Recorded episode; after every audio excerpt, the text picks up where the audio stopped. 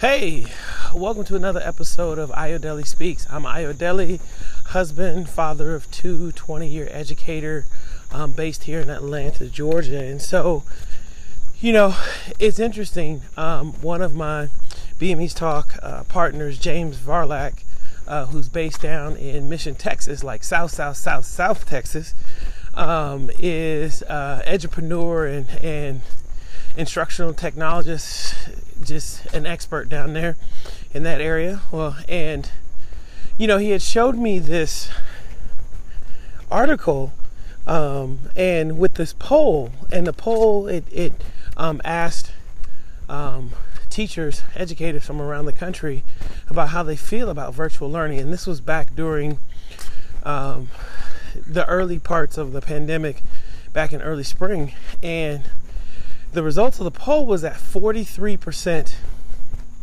of educators who were leading virtual learning felt unprepared, felt not ready. Hey, good morning. Good, and yourself? Um, felt not ready. 43%, you know, when schools in person learning had shut, you know, was shut down. And I thought that, you know, that's a that's a big number and it should be because not you know not everybody is i mean it's a big huge transition to go from you know one week full on in-person instruction like years of schooling have been done for you uh, for your teaching career to then you got to transition all online. And I, I, don't think very many people were prepared um, for that.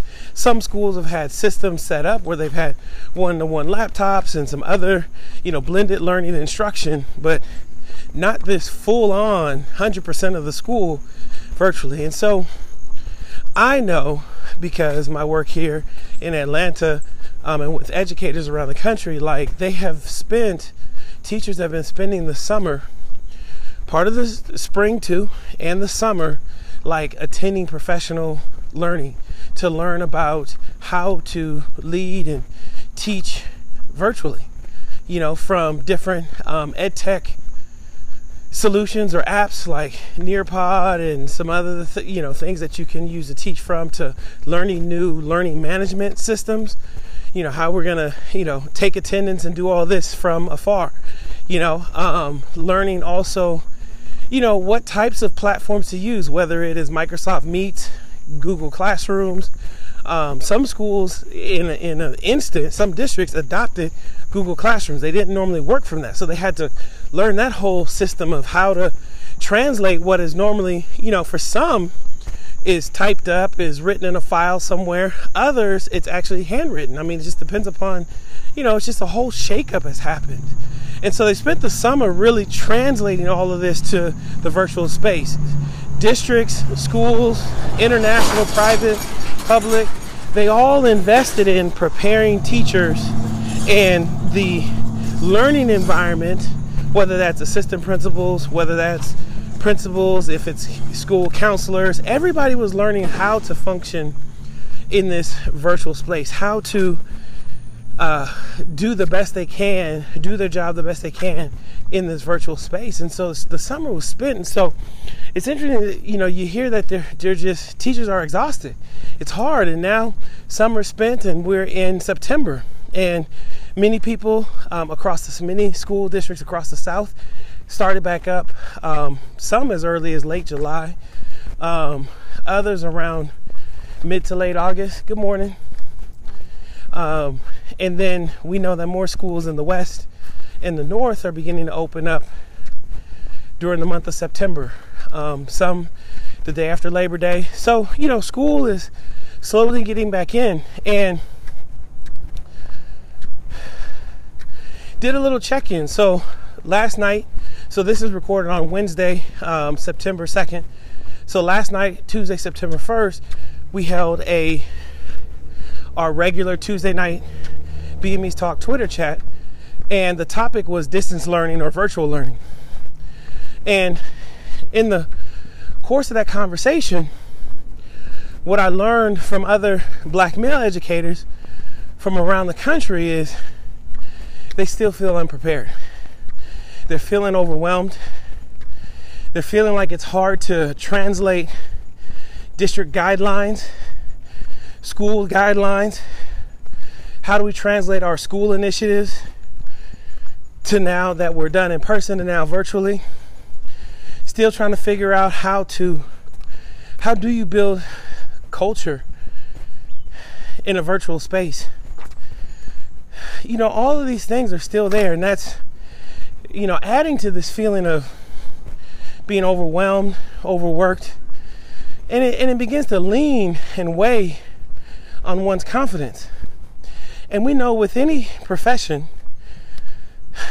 confidence is key.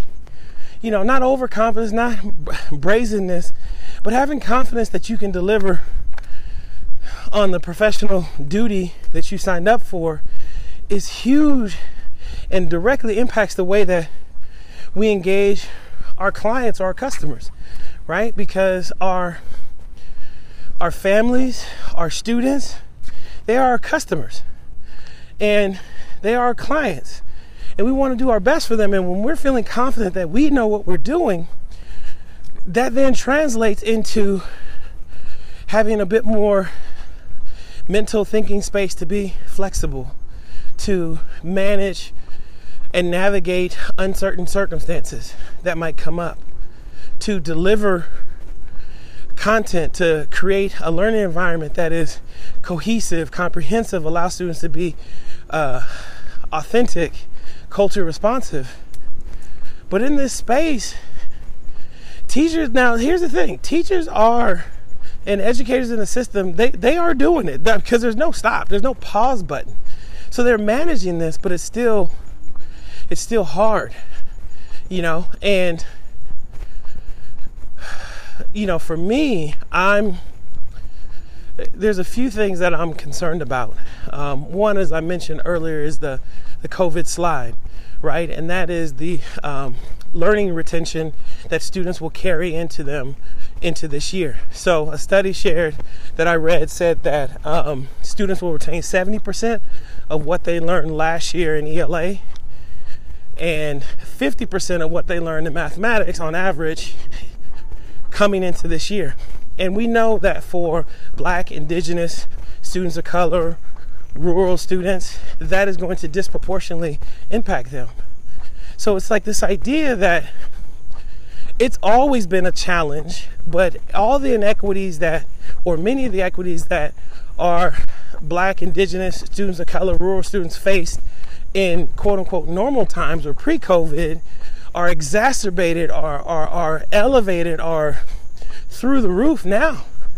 And so we had, so there is this, there is this surmountable task, but humongous task ahead of educators. So that's one piece of this work. So there there is this teachers hold they know that this is the case. They know that their students might be further behind. They are not fully aware of where their students are at based upon the end of the year. They can't start where they normally start. So that's stressful, right? Then the second thing is, well, now I got to make sure that there's some clarity and fidelity to the work that I deliver, to the instruction, to the environment that I create. And there's not there's not a, a, heck of a lot of direction. You know, again, like I said, some districts have already been on Google Classroom and their um, uh, and and other uh, digital platforms to to have some sort of blended learning that's involved, but many have not been. And even if you have been on those platforms, you haven't functioned where that's a hundred percent of the communication. So updating all your syllabi, your community agreements, like all the things that you need to create the learning environment to ensure that kids are successful, all have to be figured out how to do that in the virtual space. So we got kids coming back with who potentially could have retention challenges, information retention challenges from previous year. Then we got this conversion, full on conversion of like the way we teach now virtually and then, you know, kids are learning at home. They're learning at home. And, you know, or in some sort of community setting, let's just say they're learning outside of the school building. So there's so many other factors that cannot be controlled there that the teacher has to think and consider and develop contingency plans and figure out I know for me it's like what's the base foundational knowledge, understanding, mindset, skills that they need to have, know how that they need to have to be able to function in a learning environment and get the learning environment right. And so that's a lot for and there's many more things because also teachers many of them have children themselves or are guardians themselves and students are learning at home and then there some of them some of our educators are being asked to come in and teach from their classroom. Some are required others it's optional. So there's these these pressures right that exist trying to ensure that we create and sustain equitable learning environments for our children especially those that are black, indigenous, students of color, and rural students. And so, so what do we do? How do we navigate this? And so, my team and I, what we've developed is a roadmap. A roadmap, really, what we call it's a, it's a roadmap that leads to data-driven virtual instruction for black boys. So it's it's it's a roadmap to help us to to to see a framework, a customizable framework for creating a learning environment where black boys thrive. Now, the specific focus of this workshop is black boys.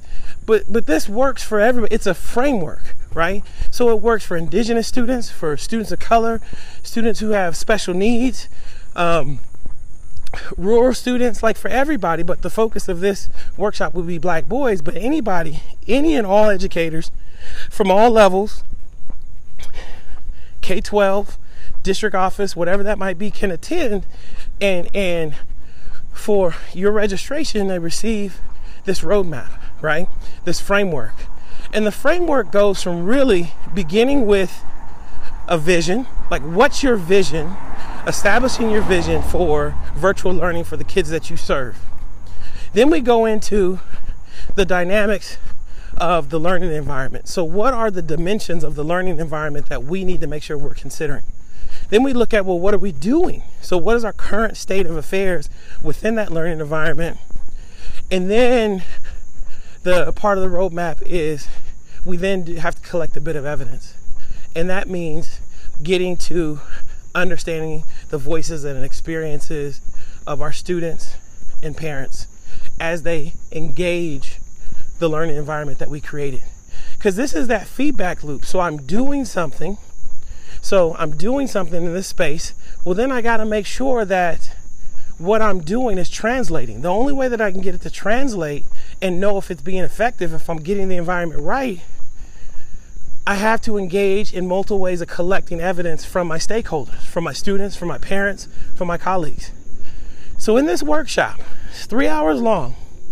This is a workshop. This is, I will be live facilitating. We will have educators from around the country. There will be small breakout discussions in group. There will be work periods. This is not going to be a sit and get this is going to be a time where we can really begin to one reflect on our own practices two have the opportunity to share with others our practices and three in that sharing we get to learn from others. And the great part about this roadmap is it's customizable because as i've said before black boys are not a monolith. Rural students are not a monolith. Indigenous students are not a monolith there is no one size fits all answer. So there are some general strategies that work in general, but this workshop is about helping you personalize this framework to fit the students you exactly serve.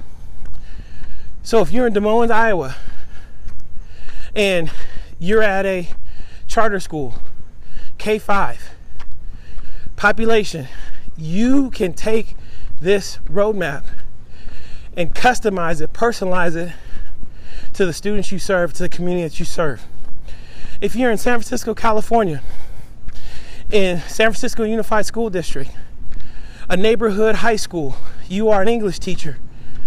Again, you could take this framework and, des- and build it out, craft it, customize it to fit your students. So, the registration link where you can get registered, tickets are on sale now. cbveducation.eventbrite.com. They'll be wherever the comments are and the resources here. Please share.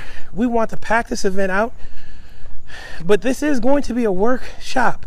So, no pre recorded videos, no access is going to be granted for weeks down the line because this is a work session. You'll get the workbook in advance to take a look at. I'll ask you to either print it out or be able to use it, but we're going to use this workbook. We're going to go page by page, adding our own information. That's the goal. Is to leave here with a more solid understanding of the learning environment. What you'd like to create. What are your hopes for? What are you currently doing? What are your next steps? Because the key is is that we can't tackle every issue in our environment right away. We gotta we gotta figure out what the low hanging well, excuse me, what will be the least amount of work to give us the greatest amount of impact, and then be working from there. So I'm saying to you, educators, teachers, school leaders, administrators, you do not have to do this alone. You do not have to do this alone. You can do this in community in this workshop, data driven virtual learn virtual instruction for black boys. Because the key here is this is that because our children are not monoliths, the data driven part comes from me understanding what am I doing in my class, in my virtual setting, and how are students and families responding to it. That's the data that we need. That will then help us go into this cycle of continuous improvement.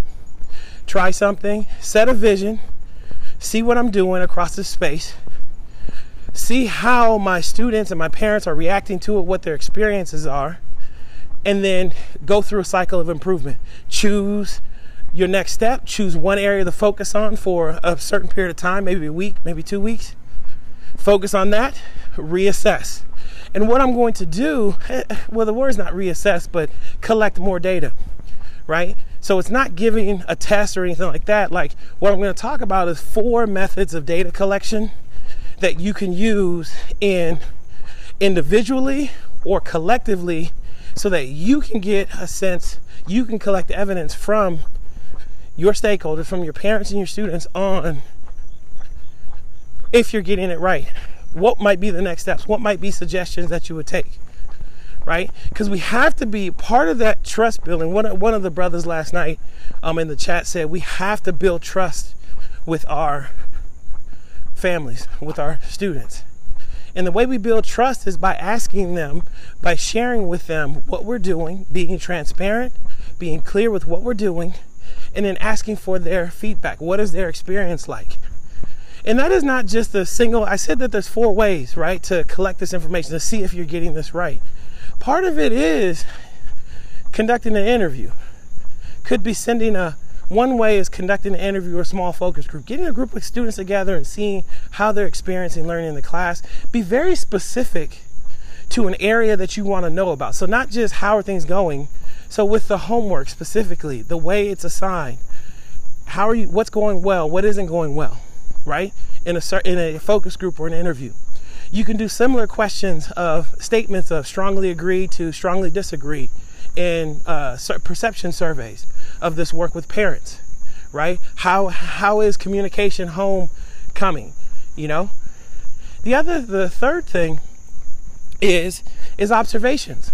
What are you seeing? How are students interacting during a certain part of your lesson? During the at the end of the day, just before they go to lunch. So doing some observation and collecting. So what we're going to do is talk about these methods and how you can use them to see really if you're getting the learning environment right or how well you're getting you're, you're doing in your job because we can't just blindly assume that something we do or we heard online or read online is just going to work for us it might but we have to have some way to measure its effectiveness so that we can decide what the best form of virtual instruction is. That's why we call it data driven virtual instruction for Black boys. Please register to join us. You're not alone. They're on the weekend, so I have two sessions lined up um, right now September 19th, noon to t- noon to 3 p.m. Eastern Time, and then October 3rd, noon to 3 p.m. Eastern Time. I'm expecting educators to join us from around the country. Be a part of this. You don't have to be alone in this space. Virtual instruction is not easy and it's not built in a day. Even with the summer of training, there's still a process of learning. Even if you are feeling like you're strong with your virtual instruction, that's great. Still come to the workshop. Check out the roadmap right? If you have a roadmap yourself, compare it to the ones that we've created. See if you, there might be a chance where you can go from good to great, where you feel like you're strong, you're delivering, but you're just looking for that next level of instruction, that next level of data to help you take your instruction or take to, to push your outcomes even further through the roof. So join us. Educators from across the country will be with us from all different levels from elementary, middle, and high school. We'll have district administrators, we'll have building leaders, instructional coaches. Bring a team. Don't come alone. Bring a team so that you have someone to share and work this with. Then you can take the roadmap and share it with your colleagues. But I think the best thing to do is, especially if you have a, a, grade level team or a content level, a content team, bring them all or bring your, your, your top two colleagues someone that you consistently plan with so that you can have this discussion about this tool, this roadmap. So, again, you're not alone. We're going to put more and more tools out there, and we're starting with this workshop. I'm excited. Community Build Ventures, education. What we are doing is we are collaborating with diverse stakeholders to ensure that we are addressing the inequitable, the education inequities that our students, parents, teachers, staff members, community members are facing every single day. And one of the things we're facing right now is this access to quality tools to help us build virtual instruction to ensure that our black boys, that our indigenous, our black girls, our indigenous students, our students of color, and our rural students are successful. Take care.